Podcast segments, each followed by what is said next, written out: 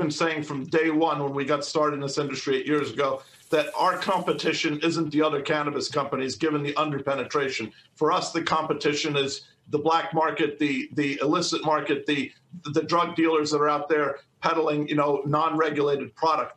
That is our biggest problem. And in fact,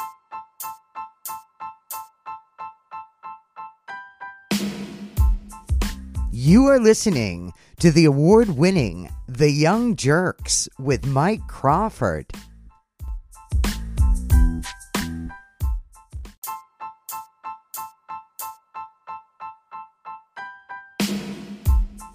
Welcome to the Young Jurks podcast. This is Mike Crawford. Thank you for listening and subscribing, supporting our coverage. This episode, we opened with the chairman of Curaleaf, a large multi state operator in the cannabis industry. His name is Boris Jordan.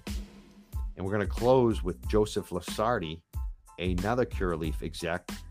Both of them echoed how the black market is a problem competition for their business, calling them drug dealers. Lusardi also went on to say that they only want to get you high and make a lot of money, like he doesn't.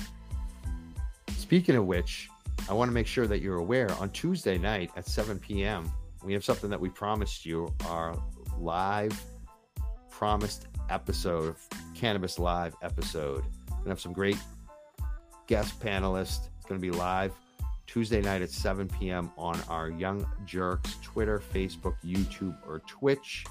Our promised Cannabis Live episode with guest panelist Michael Picard, the professional douche coming back. We're very excited about that. Uh, cannabis patient advocate Zach Williams, and some others to be announced very soon.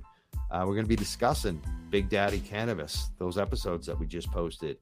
Uh, the Curaleaf executive statements, we'll be definitely discussing that, as well as longtime New Jersey a- advocate, activist, awesome person, Chris Goldstein, uh, and what he just filed, which is a consumer complaint with the New, New Jersey Attorney General against Curaleaf about their price gouging in relation to their prices being so much higher in New Jersey than the state of Maine.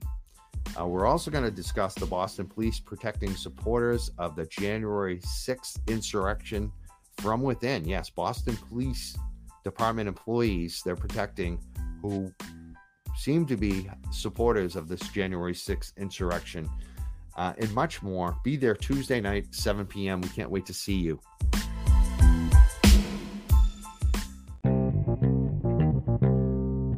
Cannabis is now mainstream. People want to use cannabis, but they can't get it through a regulated, safe source a lot of these cases are happening in states that don't have regulated cannabis, period. So it's very clearly coming from the black market. And that's really the issue. We embrace regulation. We want regulated programs. Our, our biggest competitor is the black market. It's the drug dealer because he doesn't care what's in his products. He doesn't have to go through safety standards. He only cares about you getting high and giving him money. So that's that's how we think about the industry, and I think you have to put it in that context to understand why we are trying to lead a world where cannabis is accepted, regulated, and safe.